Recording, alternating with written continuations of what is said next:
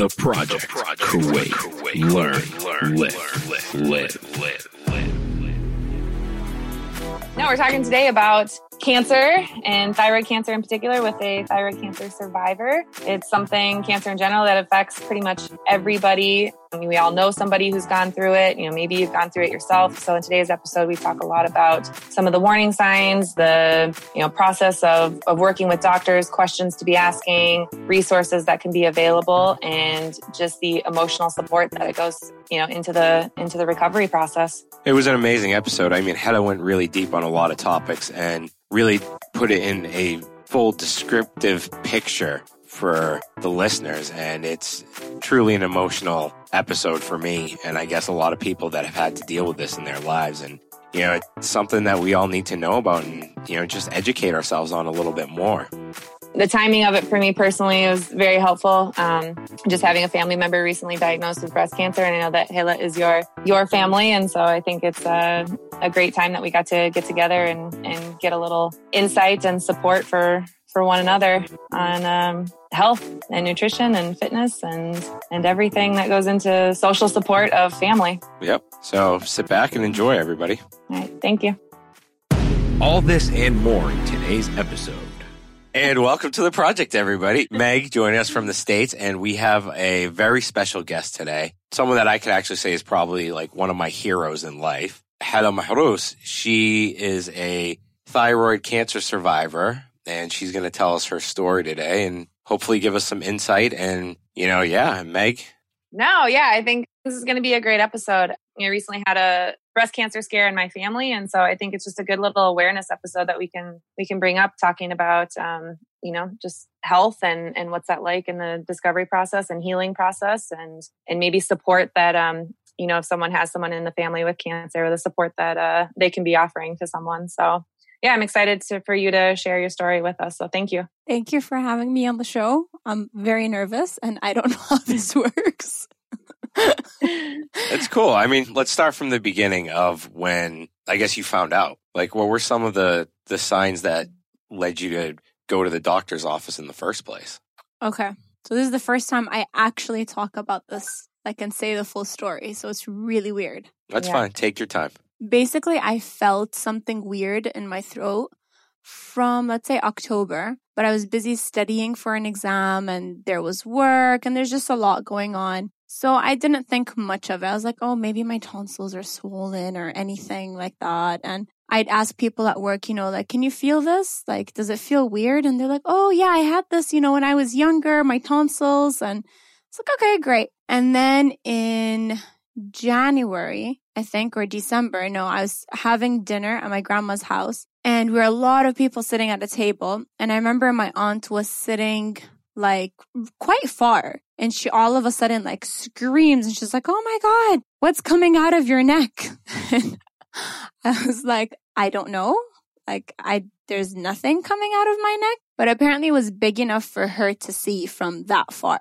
My aunt's always like at doctors and checking everything's okay. And so she's very, let's say, aware of these things. So anyway, so I go to a doctor that's my friend he checks and the first thing he asks is, Does it hurt? I was like, No, it doesn't hurt. It's fine. Apparently, that's not a very good answer. It should hurt mm. because if it hurts, then it's fine. It could be an infection. It could be, you know, like swollen. It could be something that, you know, you can be given medication for. But if you say it doesn't hurt and it's a big swelling, let's call it, then yeah. it's most likely a tumor of some sort. Okay. So he's like, just go get it checked. I would recommend you go and get it checked as soon as possible. I didn't take it very seriously. Like, I was like, okay, but like, you know, nothing is going to happen to anyone. Like, it's, I didn't think cancer or anything like that. I waited a month and then I couldn't breathe properly when I sleep. So I'd have to put like five pillows under my head to actually properly breathe. Something was blocking me. And that's when I was like, okay, something's not right maybe it's time to go to a doctor. So we, I went with my mom to an ENT and, um, he checked my neck. He said, you need to get an ultrasound so we can have a better idea. So I said, okay, that's fine. So I go, I do the ultrasound. I come back up And it was, it's really fast in that clinic, which was actually good because, you know, things in Kuwait, sometimes you, they can be like, go for three days, come back. We'll talk about Right. it then. so that was convenient. We go back in and he's like, okay. He looks at me and he asks if my mom can step out. My mom, Mahdi knows my mom. Obviously, my She wasn't going. says- She wasn't going like, I'm anywhere. not going anywhere. She's like, that is not Whatever you happening. say to you say to me. Yeah. So Oh, she just kind of looks at him and ignores basically that, you know, he even Yeah. asked for that. So he's like, look, there's a big lump, but we don't know what it is. We can't tell just from an ultrasound. So I want you to go to KCC, Kuwait Cancer Center. He actually said Mekki Juma. So in Kuwait, when you hear Mekki Juma, you know that's the Kuwait Cancer Center right away. Okay. So Okay. immediately when he said, I want you to go to Mekki Juma to get it, to get a biopsy. Only words I heard was Mekki Juma biopsy. Those are Yeah. the three words that kind of like stood out. And I'm not much of a crier. So when he said that, I just like, just tears started coming down because I couldn't understand why is he saying that to me? Like he Right. shouldn't be saying that. I should just go home, take some medicine and we're good. I was like, why? And, you know, I just kept asking why, what do you see? Why? And he said, he kept saying the same thing. Like, we can't tell. We need a biopsy to actually tell if it's benign or not. Right. So everything happened fast after that. We went back home. I didn't want to tell my husband that I had to go to Mekki Juma because that's where his father passed away. Okay. So I, and I knew since the day his dad passed away, he's never been back there. And I mm-hmm. didn't want to bring that up at all. So I, yeah. I didn't mention that I have to go there. I kind of said the name of the hospital right next to it, which is, which wasn't a lie, to be fair. it was not a lie. That's where they do the biopsies. So we took an appointment. We went, we tried to get like the name of a doctor that can help us because you get quite lost. Like you're not sure, you know, where do I go for an appointment or where do I start, you know? Right. So we were lucky. We got the biopsy done. I got my first panic attack that day because it's just like the, the way it feels when they prick your neck is just very, I don't know, it's queasy, like this really, ugh, feeling. And then I went to work right after I got the biopsy done. I was No like- way. I was like, we have a field trip today and I really need to go. So I'm going you, straight to a work. teacher? I'm a behavior therapist and I worked in a center for kids with special needs. Ah, that's like what I used to do. I Amazing. know way. So I went straight to work. I had like the big plaster on my neck and everyone's like, what's wrong? So I'm like, Right. no, we're good. We're good. Let's continue. Everything's fine. We're good. I'm the type of Wow. person that it's kind of, I don't like these things to stop me. If anything, it just pushes me to prove that everything is okay and we're just going to keep going. Like that's the way it's going to be. The results came out that it is cancer. Actually, the results came out and they said they, they're not sure. They're not 100% sure what it is. So it's best to just remove it. And then once they remove the whole thing, then they're able to tell exactly if it's cancer for sure or not. So I had basically a 4.5 centimeter tumor on my right side or my left side. I can't remember.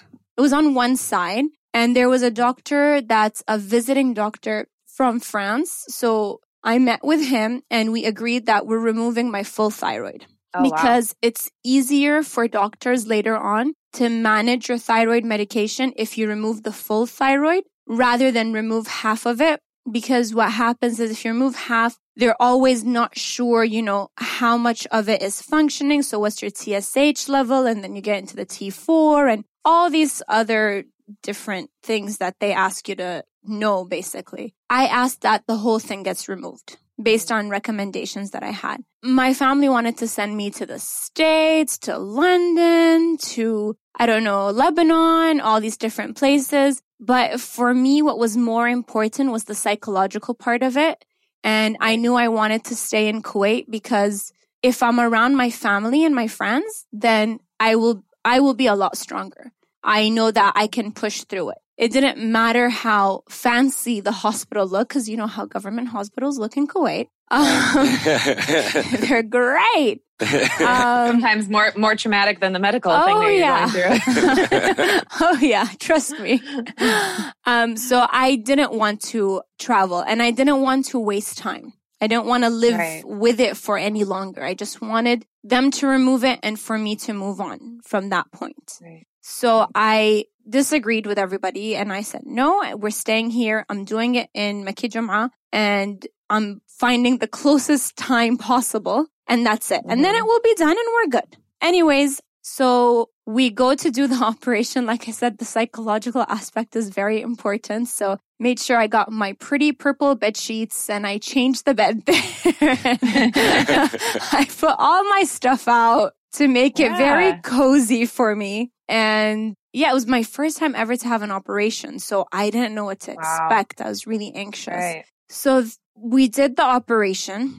I think I went to the bathroom before they took me out, like, I don't know, 30 times in like about five minutes just because. Was that just a nervous thing or was yeah, that like. I was really okay. scared. Okay. So I just kept saying, yeah. one more time. No, just one more time. I need to go. And then, uh, it was fine. Like the operation itself you don't feel anything at all. You go in. I mean, for me, I didn't know what to expect. Like I said, it was my first time to do an operation. So I wasn't sure. It was like the movies, like Grey's Anatomy, you know, you get wheeled in and like all these lights are on you. And, and then I remember the doctor that put me to sleep was really nice. He's like, just start counting. You're okay. You know, you're fine. Cause I was crying at that point. The next thing I knew, I was done. Like I wasn't in the operation room anymore. Everything was finished. I read a lot about what is going to happen after the operation. So I made sure that I had things like a whiteboard, a notebook, cause you, you might or you might not lose your voice. Right. Um, and they check, you know, they check your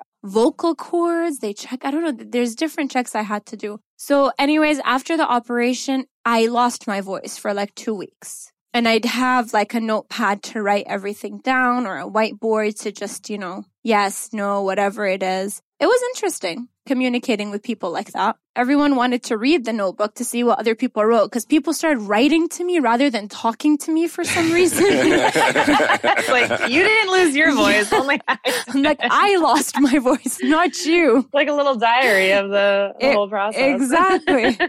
and during that time, I have a five year old daughter. At the time, how old was she? She was two or three, three. I think so, like two and a half. Yeah, two and a half, almost three. Something like that. Uh, so she, it was so cute. I had a band-aid on my neck and she wanted a band-aid just like mommy on her neck. Oh, and that man. would break my heart, but like I'd have to give her a band-aid on her neck because, yeah. you know, how am I going to explain to her, you know, right. no, you really don't want that band-aid on your neck. you want to take yeah. that off something interesting that happened was that when I came out of the operation and the doctor came to check on me, they didn't do what we agreed on. I said I want a full thyroidectomy, so they're supposed to remove my full thyroid. He decided right. in there that I was too young to lose, I don't know, the full thyroid for some reason. So he decided he's just removing one side. Okay. And when he came it's kind to, of like just for people who don't really know, it's kind of like a, a butterfly shape. Yes, yeah, exactly, okay. exactly. They okay. they call it the butterfly, and that's the sign for apparently September is Thyroid Cancer Month, uh, Thyroid Awareness okay. uh, Month, and uh, it is yeah, it's like a butterfly. And if you remove, he, he removed one, one side. So I was really upset, and I didn't have my voice, and I just I couldn't understand why did he do that because I thought, "Khalas, we're done." You know, like you removed the whole thing. So then I knew we're going to have to go back in and remove the other side if they find out that it is cancer because it could be on the other side as well. And mm-hmm. they check your lymph nodes, they check everything.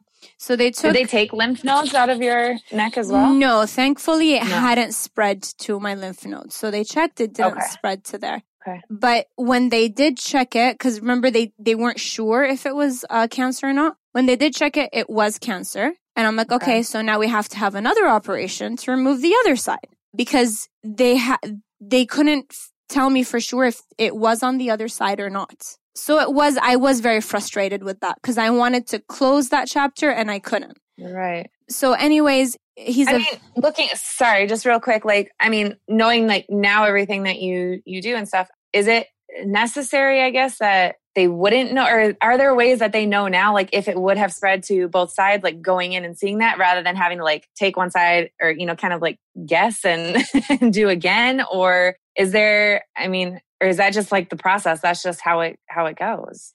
They have i can't remember the name. They they called it something with an h when they're not sure of what it is, if it's benign or not. I honestly can't remember what they call it. But they Okay. said that my biopsy for some reason was really, it was really hard for them to figure out. Like they had to send it to, I don't know, some consultant somewhere else. And because the patient's never allowed to hold their sample in their hand, their file Okay. sample. But because the hospital didn't have any drivers at the time, they were not able to send the Wait, sample. are you kidding me? I swear Wait, to God they had no drivers? the something like all the drivers were gone or you have to wait a week or something until the driver comes back or 2 days or something really weird. So the doctor's like, "Look, I'm going to give you this because I know that I guess he knows that I wanted to finish faster. I don't know why he gave it to me, but he did trust me with the sample. He's like, no one can know, which now everyone knows. right, right. Well,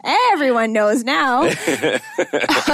he gave me the sample and he's like, you go straight to this consultant in yeah. whatever hospital. I won't say the hospital name, but apparently Yeah. this guy, this consultant is amazing and any weird samples or whatever they call them, they always send it to him. So Okay. instead of waiting for a driver to take it to him, me and my mom went and had to find that consultant and walk around with my sample and ask, do you know where I don't know Dr. blah blah is? And uh, I gave it to him and he even, even he was surprised because he's like, how did they give you the sample? I was like, because I need to know, you know, like we need to get this done. So yeah, so I, I'm not, I'm not sure. Like maybe there is some people that when they do the biopsy, they can immediately tell. I don't know if it was I'm just, sure it's a very individualized. yeah, um, like, um, I, process. yeah. I've had people contact me and tell me that they went through the same thing as well. And is that normal? And I was like, yes, it's completely normal. They need to do the whole operation. Cause I did post it on my Instagram. I shared the story because I thought that when it happened to me, there wasn't a lot of people that I could ask. And Right. I'd type in like hashtags. I'd want to, you know, like I was trying to find someone I can ask, like, you know, what's the process? Like, what did you agree to? Did you say, okay, remove only Right. half? Or, you know, you want to know someone that went through it rather than just a doctor that is operating and doing this. Absolutely. So I, I mentioned what was happening to me and I was very happy that a lot of people did approach me and I was able to help people because, you know, someone close to them was confused or they didn't know where to go or what to do. Uh, something Right. that I was very, very scared of was, um, chronic fatigue. So if you remove your thyroid, you can get chronic fatigue, which is what freaked me out because I'm like, how am I going to play with my daughter? You know, I don't want to also have, um, hypothyroidism, which you can't, you're always tired, you're always lazy. And it's actually very common in the Middle East among, amongst women. Like, I don't know, like 70. Yeah, apparently uh, 70% of women can uh, have it. And you just feel very, very lazy.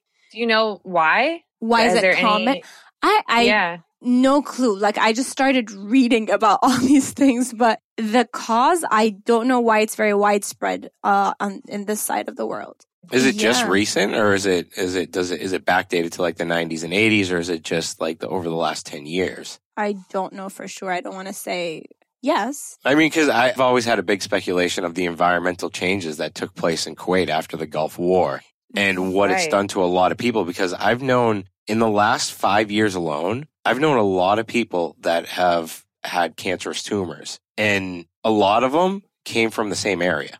That's what that was the scary thing. That's what one this amazing doctor that I got in touch with. He actually said that. He did say so the first thing they ask you is have you had thyroid cancer in your family? I'm like, "No."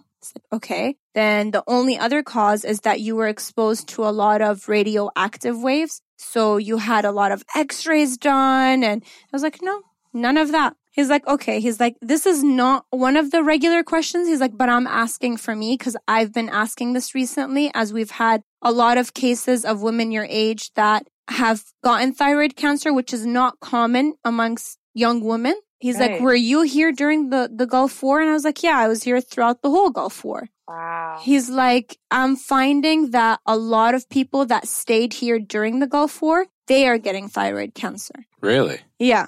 Wow. Holy shit. Yeah, Wow. so he Wow. was like, um, he was very interested to know uh, more about it because he's seeing the link basically. Right. So yeah, so I was scared after the operation that I will get very tired and you know, they tell you adjusting the medication is hard. And people that I started speaking to that had removed their thyroid, they also started to suffer from, you know, the process of adjusting the medication because you go through all these like symptoms like laziness or um, your appetite gets bigger, smaller. Everyone was very different. Like you'd read well, online. the thyroid just controls all those hormones in so many different ways. So yeah. yeah, the symptoms are very, very widespread, I guess, as far as like metabolism and anything that hormones. exactly. It controls your metabolism. It controls everything. Yeah, we'll, we'll we'll definitely get to the metabolism and like the way you used to work out Yeah. and not sweat, which I think was amazing. Um, and I was scared to gain a lot of weight because, right. you know, if your metabolism's not working, you're going to just get bigger and bigger, basically. So that's when I, I had a trainer before that, before I, I found out about the tumor. And my main objective then was to lose weight. I just wanted to lose weight. And it'd be very hard for me to lose weight. And Mahdi knows it's extremely difficult for me to lose It, weight. it was very tough training her because I'd sit there and I'd, you know, I'd be giving her and Tala like these workouts and she's not breaking a sweat. And I'm like, why are you not sweating? How are I you don't not sweating? Sweat that it was, easily. it, it But did you boggled feel me. did you feel tired? Did you have the chronic fatigue? Did you have No, this is this is before before all of that. oh okay. Before the operation. And Oh, okay. no, it was okay. post operation. It was post. Oh, yeah, it was post. when you it was post me, it was operation because that's when you were really you were Yeah. struggling during that time. So you were doing two a days, six a.m. and then at night, and then decided God. to tell me two weeks later that she was doing two a days or three weeks later. three three I was doing I had the trainer come three times a week at six AM. And then we decided to train with you in the afternoon, which wasn't a great idea. Yeah. Yeah. He'd get so angry Yeah. because I don't sweat, but I don't sweat. like, there's nothing I can do. So he'd just Is that a result? Is that a result of the thyroid? No, I don't Like- think so. no, her mother doesn't sweat either. Okay. it's it's something genetic that's going he on just over there. wasn't convinced, and he'd like increase burpees and increase I don't know what, and and I it's just not wasn't. my I, fault. I wasn't convinced in the effort level. I was like, there's, I'm doing I something was wrong here. uh, but so sorry. So going back, you had half of it removed, and then you guys had the the sample taken to the specialist, the consultant, yeah, and, and then what did he? and then he confirmed it's cancer. Like that at that Okay. point, it was confirmed it's cancer, and I wanted the other half removed, even though Okay, um like one It hadn't doctor spread. Yeah they don't know they that's the thing that when i asked them they can't answer that question 100% They. Okay. they're like we'll Okay. wait and see and i don't i don't like we'll wait and see i wanted Wait until it develops cancer. yeah like we'll wait and see if your if your uh blood tests come because every three months i'd have to do a checkup so if anything Okay. shows up in my blood test then they'll go back in and they Okay. will remove Okay. the other half so i didn't like Okay. that answer i was like no we're removing it and i'm moving on from you know this whole like being scared like oh my god is it gonna come again am i okay am i not okay i took my results and my papers to doctors in the states uh, I have a friend of mine in France who's actually an ENT. And he's he's amazing. He was very very supportive. I sent him my papers, and everybody said the same thing. Just go ahead and remove it, so you're not constantly worried that there is something you know still there. So I scheduled. So in February I did my first operation. In September they removed the second part. Uh, I had to wait that long because the doctor does, is not always in the country. Okay. Um, and during that time, I got the trainer and I'd work out, but I changed my, I changed the reason of why I wanted to work out to, I just wanted to be healthy. I just wanted to make sure that, you know, I'm not lazy. I'm doing something to make sure that I'm not gonna be tired. I'm doing something for me, for my body. It wasn't anymore for me to lose weight. Like I didn't care at that point. I wanted to lose weight. I would have liked to, but it Right. wasn't my main focus uh, anymore. More of that perspective that you get of just having your health threatened in that way of like, I need to do everything that I can to take care of myself Exactly. all around. Yeah. yeah, exactly. Like you just realize, you know, your health, without your health, you cannot do anything. And it's not Right. about losing weight or not. It's just, you know, it's just to make sure that you can play with your kid. You can Right. go to work. You can do everything alone. You don't have to like constantly take naps or rest or whatever it is. Uh, which Right. is something that I heard from a lot of people that removed their thyroid. Like it was hard for them to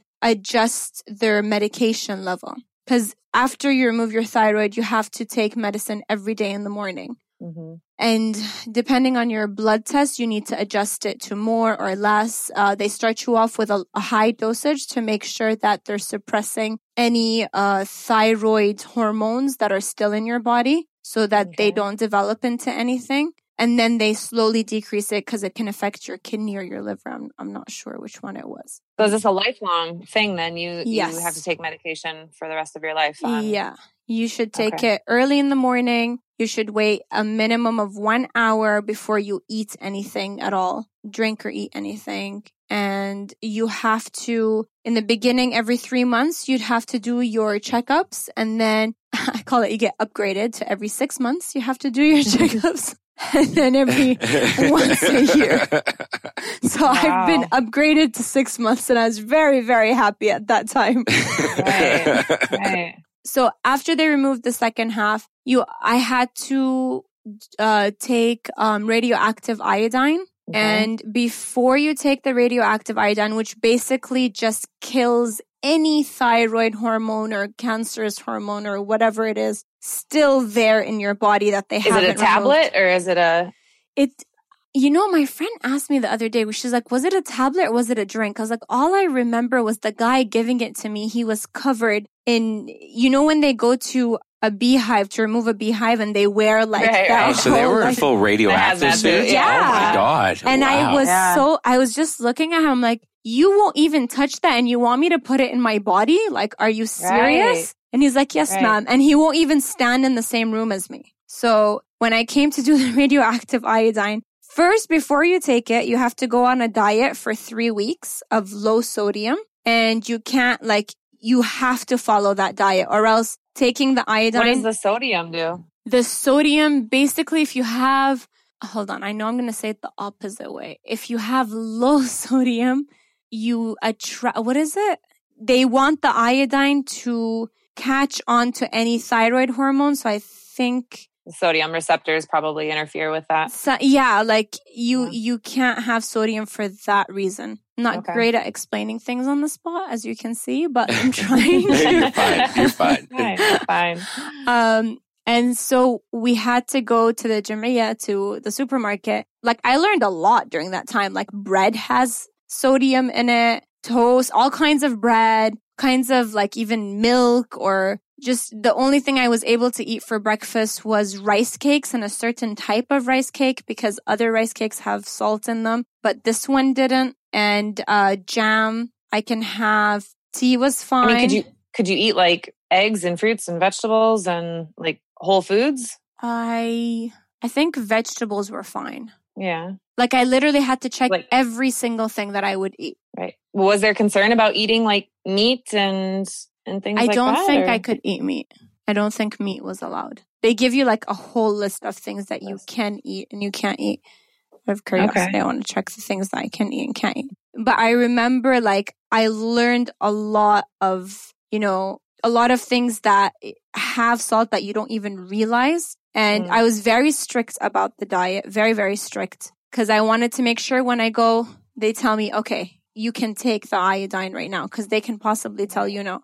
Yeah. So when I went back, I got really angry because the doctor was like, Oh, you forgot to do like this one test or she forgot to give me a paper. I can't remember what it was. So we're going to have to wait two weeks. Oh, it was a pregnancy test. She forgot to give me a paper mm. for a pregnancy test. So we can't give you the iodine. So we're going to have to wait another six weeks. And I had followed this diet religiously. Right. That's when I just like, I broke down at the hospital and I was like, no, you're giving it to me today because you told me I'm going to take it today. And I can't be around my daughter for like two weeks because they get scared that little kids, they have small thyroid. So if I take the iodine, the radioactive iodine, it can affect her. So I oh, shouldn't oh, wow. get close wow. to her. And I can't. I didn't realize that. Wow. Yeah, and I can't sleep next to my husband. I can't uh, get close to anyone in my family. I can't hug anyone. I should That's be so isolated because you talk so much about like you know you didn't want to travel because you wanted yeah. to be close to family you wanted that you know that social su- support and you know the motivation of being able to play with your kid and be around your kid and to not have that. How long is that the process then after you get the the iodine? How long? Uh, I stayed for two weeks that I didn't go to my grandma's. I didn't see, I didn't see anyone. I was, we had, um, we were in an apartment where luckily there was a guest bedroom and it was far away from the side that had my daughter's room and uh, my bedroom. So my husband would be in our bedroom, but I was in the guest room that had its own bathroom as well. So it was important that I don't use the same bathroom as anyone else because you're Wow. flushing out the iodine. Right. So when you flush, like it's best to flush twice. The towel that you use after those two weeks, throw it away. The soap that you use, throw it away. I didn't realize all that. Wow, this. that's Yeah. insane. That's You- like that's a lot. That's a, that's a lot. Like Yeah, like you just feel like, and no one can come near you. Even when, uh, like my husband would come home, you know, I, we'd talk behind the wall.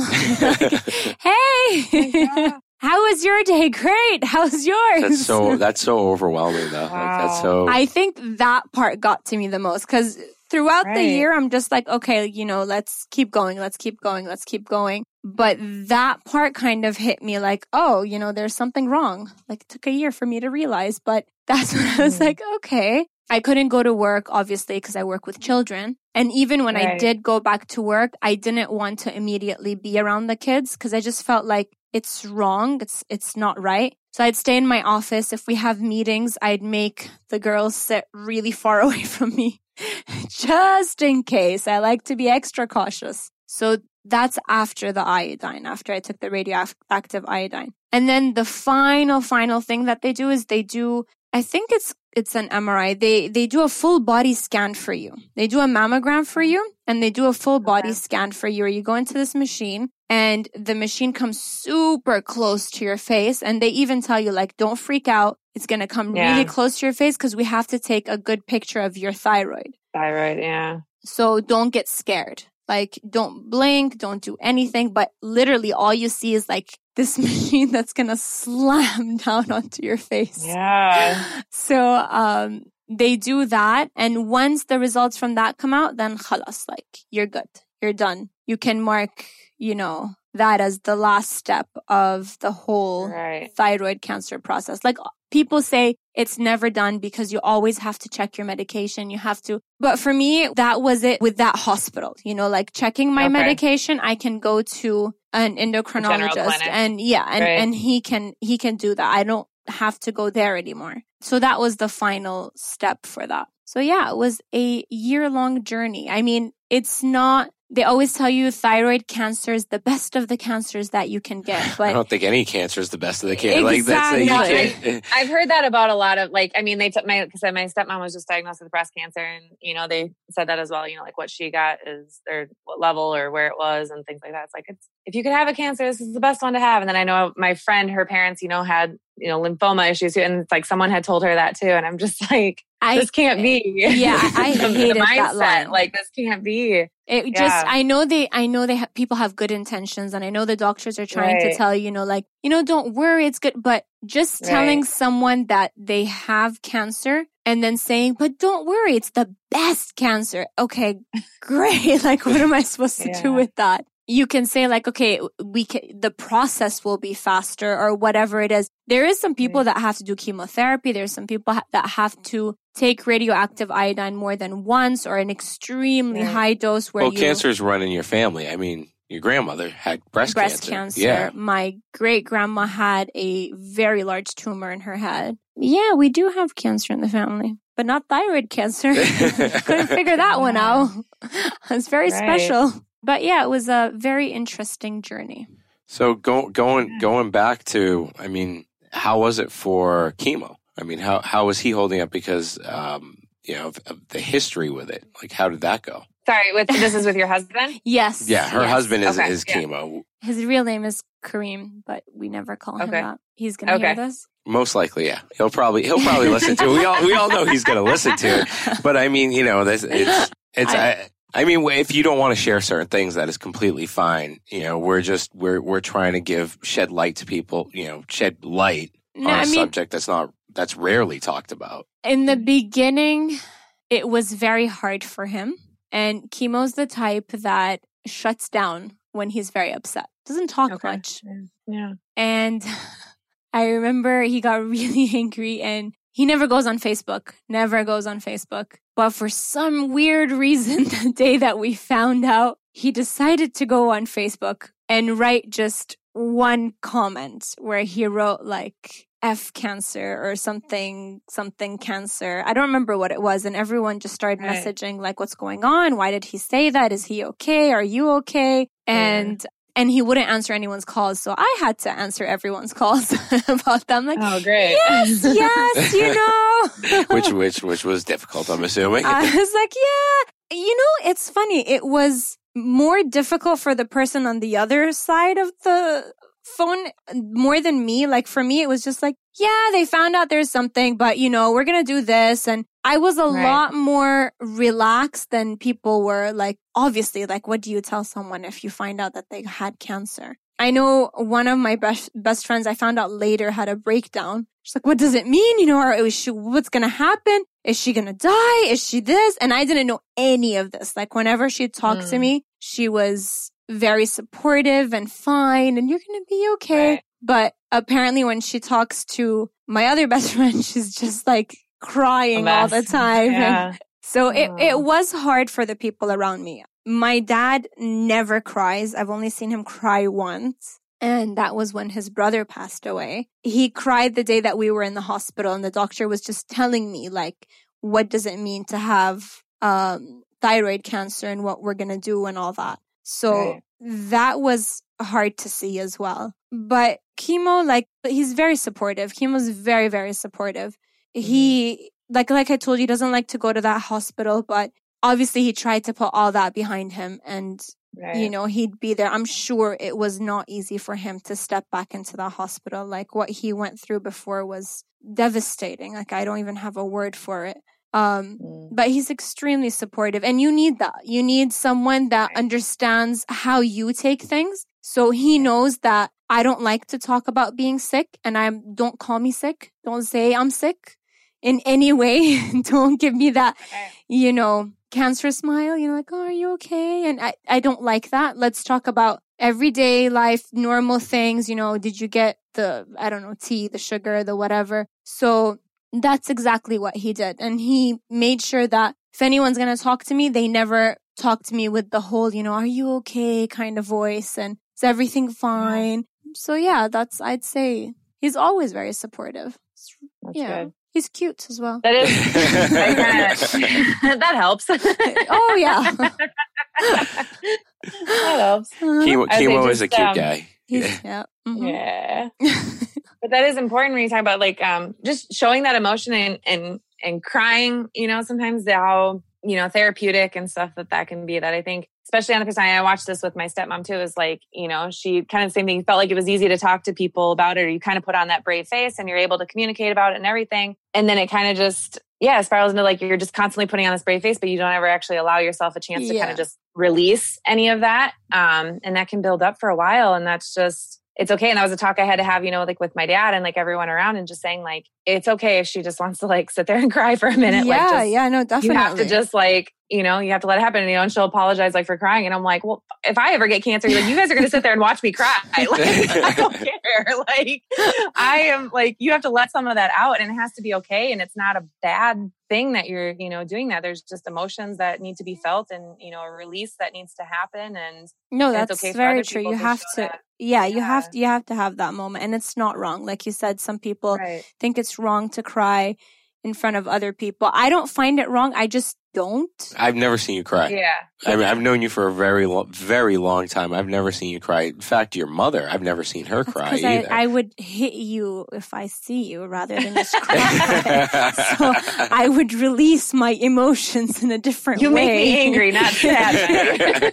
no, it's funny when I went to visit her at the hospital because I, I mean, personally, like I, I, I'm horrible with hospitals and everything, emotion in general. But Mhm. I remember walking into the hospital and it was just, it, it was the best greeting I got. She wrote on a piece of paper, she wrote like, shut the F up. And I was like, yes. and it's Still just, got it. yeah, I was like, all right, this is great. You know, it's, it's, it's, it's an amazing thing. But how did your, how did your mother deal with it? I'm just curious. Oh, my mom's a tough cookie. Like she won't show anything. My mother cleaned the hospital room with Dettol wipes. That's how my mother dealt with it. People She- and people show love and support in different Uh-huh. ways, and that's you know, and that's one of them. And Yeah. she's like, I want the space to be clean, and I want you know, that's Yep. Yeah. My, my mom gets yep, everyone's really got a different love language. Yeah, like Yeah. she she gets really scared. Like she was convinced to the last minute that my tonsils are very swollen. And Yeah. that's what it is. No matter what anyone says, that's what it is. And I'm sure she's gonna have a problem with this episode. But Mahdi will have to deal with it, not me. Yeah, very true. Very that's true. not my problem. so you you kicked cancer's ass. All right, like did. alhamdulillah, Got everything rid of it. everything went well. What about post? I mean, how how was how was the recovery process? the beginning is a little tricky because they open your neck and you have that band-aid and i just kept feeling like my neck's gonna snap or like open up and my head's gonna snap backwards. I don't know why i had that image. Okay, that's a very good image. That's a very good way of describing it for all the listeners. and they they tell you when you when you um you have to wait two weeks first two to three weeks. No no actually three weeks or a month before you start working out properly. You can't carry weights. You can't um do certain machines. You can't run Okay. it has to be a very light workout you can't do sit-ups or crunches or anything like that where you're Were gonna you really active before surgery? okay i have to be honest i hate working out Okay. Yeah. Fair, I yeah. do it because I have to do it, but I really Okay. don't like working out. It's one of the reasons when Mahdi told me, you know, can you come and talk on the podcast? And I was like, but they're all like people that love working out and, you know, CrossFitters. I don't fit in there. Yeah.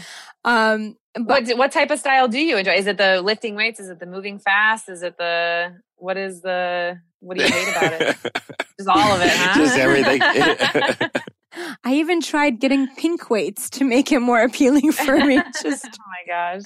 like I prefer Pilates, yoga, Okay. Yeah. these things. But I mean, I like the feeling I get after I work out. Like once I'm done, Sure. Right. I feel right. really good. And, you know, I did this and it feels great, especially when you work out early in the morning for going to work. It's the best feeling. But, and that's why I got a trainer that comes to the house because I know I'm never going to drive to somewhere. Getting there is hard sometimes. yeah. it's just not going to happen. I was too embarrassed to have the trainer knock on the door and no one opens the door. I don't want to be rude. And that's Okay. why I would wake up in the morning and train with her. Okay. Um, and we go. started off really slow. Like we just do very basic things. Yeah. Um, nothing to strain my neck. And whenever I'd go check with the doctor, you know, they'd see if the scar is healing or, you know, uh, if, if it's not the stitches, whatever it is. And we, st- she started to increase very slowly the intensity of my workout. We started with very light weights, even though before the operation I was doing, I don't know, like I was carrying, okay, just to make it clear again, I know everyone that's come on the show carries like 116 kilos or like, I don't, Oh, stop. We're not No, comparing. that's- There's- then we're not- yeah. Mine no- is yeah, you gotta start five. somewhere. like Yeah. Five kilos is great for me. Like that's fantastic. Look, at the end of the day, you do you do you. You know that's that's the important thing that you you saw it as a point to move, get some movement in, get some exercise Yeah. in, and that's that's you. Not everybody. It's not a prescription thing. You know, so Just you don't saying have that to. five kilos is still a lot for some people. So, you know, whoever's hearing this right now needs to know You got to start somewhere. And yeah, some people, maybe people don't even start at five. That's fine. Yeah. Your body weight can be enough of a resistance. They might times. start at half a kilo. I mean, not not that I did, but I'm just saying that maybe someone else did. Yeah. um, but she was, I was very reluctant to do weights because I always thought if you start lifting weights, then that means your body's going to look like Madonna. And I don't like Madonna's body. So I, that's kind of the connection that I had. And you gain weight as well. And my trainer kept telling me that that's something she struggles with in Kuwait because a lot of women won't let her include weights in their program Because of that fear. because of the fear that they're going to gain weight. And she tries to explain that weightlifting does ha- doesn't have to do with gaining weight. Right. So that's something she she said she really struggles with explaining, and for them to believe her about that, uh, and they always end up just doing all these diets, these different diets. I think we got to get your trainer on the show too. She's, you get yeah, way more benefit out of strength training than just doing cardio or restricting yourself. I learned that. Yeah, yep, I, I yep. came to learn that. I didn't, I was very reluctant, but then I saw the results and I was like, hey, you know, like this is much better than what I used to do, uh, which right. was just cardio basically. And yeah, no, she, she was, she was fantastic and I felt healthy. I felt okay. I don't know if it's psychological. Like I don't know if maybe in the beginning I should have felt a little bit more tired after my operation, but it's, I kept pushing myself, say like, no, you're, you know, you're working out. At least you're doing this. At least you're doing that. And that just helped me, I guess, recover faster because right. they did switch my medication many times and they'd ask me like, are you feeling tired? Do you sleep a lot? Do you feel that your legs are numb? Do you feel that your hands are numb? And wow like I'd snap, but I didn't know if I'm napping because I like napping or because it's, you know, there's something thing, wrong yeah. with me. right. Um, but yeah, that's, uh, that's why I continued to work out afterwards. The thing I was scared of doing was getting pregnant. I was right. very scared to get pregnant because I had radioactive, uh, iodine and I just didn't want to harm a baby and they tell you like, we'll give you the okay. Like once you can get pregnant again, we'll, we will tell you based on your blood results, like two years later, if it's okay or not. Okay. So I had to wait for that. Um, not that I was really rushing to get pregnant again, again right. at all. at all. But yeah, that, that was very, very scary for me. And even getting pregnant this second time was I was very nervous in the beginning because I'm like, what if, you know, something's wrong with the baby because of me, because of what I took, because of my There's medication. You to just walk, or to work through because like they talk about too, like just after being cut open, you just become hyper aware of every little, you know, signal in your body, any little pain, any little, yeah. you know, anything because you're hyper aware of it now. And it was so traumatic of what you had to go through. And then having that radioactive and being separated from people for so long and being scared to like, I can't imagine what that, what that was like and thinking about carrying a child inside of you. Yeah. Yeah. That, that was, uh, and I had to ask many times and many doctors, like, is it okay? Are you sure it's okay? And I read online, like, all these different stories, you know, like, I had thyroid cancer and now I have three beautiful boys, or, you Amazing. know, I had yeah. thyroid cancer and I have two. And,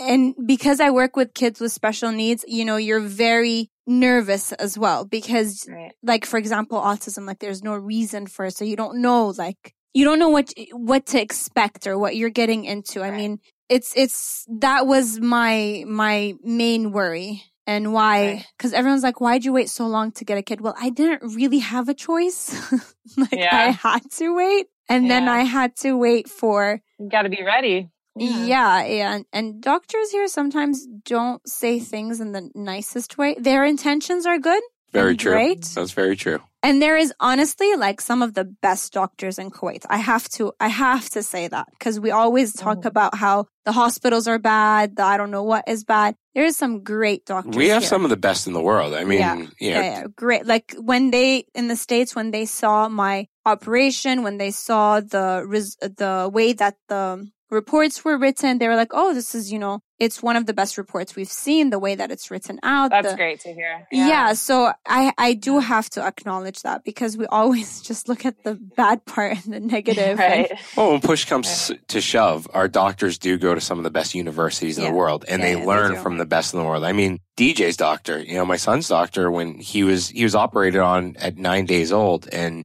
till this day, well, the one compliment we always get when the, we tell people he had pyloric stenosis, they're like, wow, you know, mashallah, the, the scar is really small because they did a good job here. And the doctors here, the specialists, when you get to go to the actual specialist at the specialist hospital, they are excellent.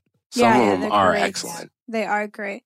And yeah, if you do get diagnosed with thyroid cancer, don't look at the pictures of scars online because they're horrible. Right. They're very right. scary and they're yeah. huge. It doesn't look like that anymore. But you don't have a scar. I can't. I can't see. It's it's not like alhamdulillah, mine is not that bad. Yeah. But people that have had thyroid cancer, right away, it's like we recognize each other. you just kind of go okay. like, oh, I see your scar. And I'm like, oh my God, do you have one too? you know, and yeah, that's like, it's, people don't ask unless they've gone through it. Or some people Right. kind of go like, what's wrong with your neck? Nothing. Next time now. Thanks. I'm quite blunt. So I just go like, oh, thyroid cancer, nothing big. Anyways, let's go on with this. yeah. Well, just to kind of wrap up real quick, what public service message would you give people right now in terms of, you know, looking out for something as thyroid cancer or just something weird in general? if you feel something on your neck, if something feels weird,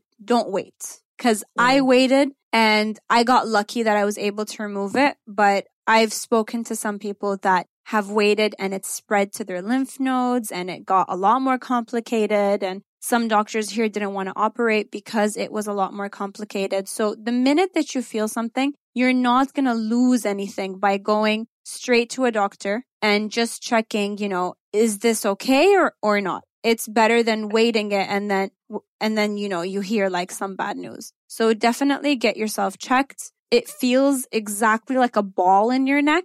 It's not, if it hurts, it's good. Always remember that. I don't think it's ever good if you have like a lump in your neck if or it hurts, it's fine. Are there's are there some like testing, like whether it's like a you know a, a blood test of some kind that people can go in to see like risk factors, or you know, are you aware of anything like that of like hormone testing or something that people can?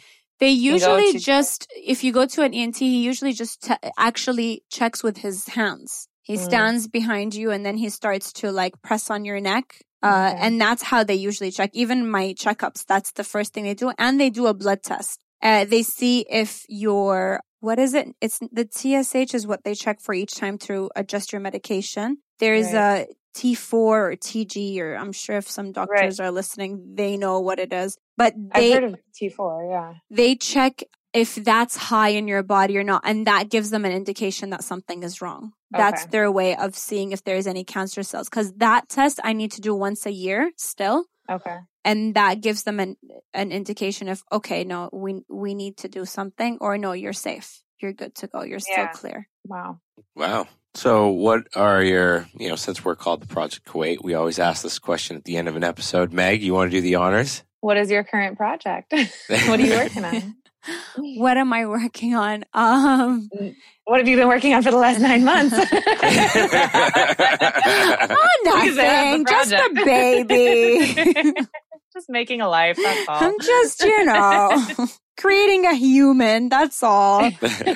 Um, I've I've been consulting, so I am a behavior analyst. I'm a certif- uh, board certified behavior analyst, and I do online consultations. So I do teletherapy. If I'm Oh, nice. if I'm in Kuwait, I actually do go to the house and kind of see clients. And what I try to do is I try to help them know what services are available for them, what services they should be looking for. I've learned that a lot of people are kind of get lost when their kid gets diagnosed and they're not Yeah. sure, you know, like what's the next step? Where do I go? And they don't have anyone to really ask. Or they get told, you know, okay, you have to do this, this, this, this, this, and it's not accurate. Yeah, it's it's very mm-hmm. overwhelming and it's not very accurate as well. Like it it's not a, a specialist that has told them this. You know, it's a friend or it's a speech therapist, but she told them to do something like uh, ABA or OT, but it's not her area. Like it's, they don't have someone to talk to basically and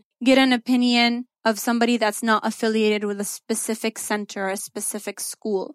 Unbiased opinion and yeah. Exactly. So what I try to do is, um, for example, I get clients that go like, okay, so my kid just got diagnosed or my child is four, but he's still not speaking. What do I do? So I've real, I really enjoy it because I feel like I've helped a lot of families and it's, uh, I love it. I, I love what I do. I do ABA sessions as well on the side, but not as much since I've started this. Okay. And it's hard to find Right. ABA therapists in Kuwait. That's true. We had Esma and she was talking about that. Yeah. She was talking about Yeah. that. Yeah, she's So- phenomenal. she really, she, phenomenal. she really is. Yeah. So, how can people get in touch with you if uh, if you're open to that? You can contact me on my Instagram, which is at uh, 7ALA Mahrous, M A H R O U S. I'll add that. I'll add that to the show notes. notes. I'll put I'll put that in the show notes.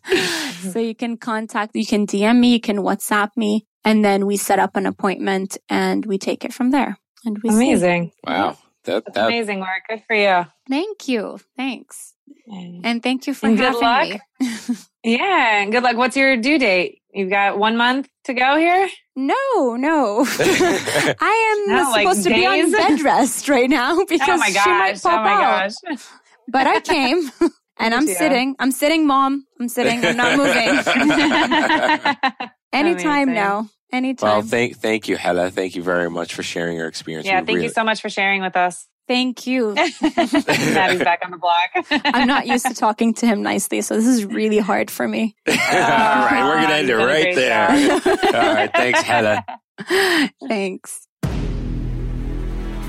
Thanks for listening to this episode. If you enjoyed it, please head over to iTunes to subscribe, rate, and leave a review. You can also find us on Instagram at the Project Kuwait. Thank you and join us next time.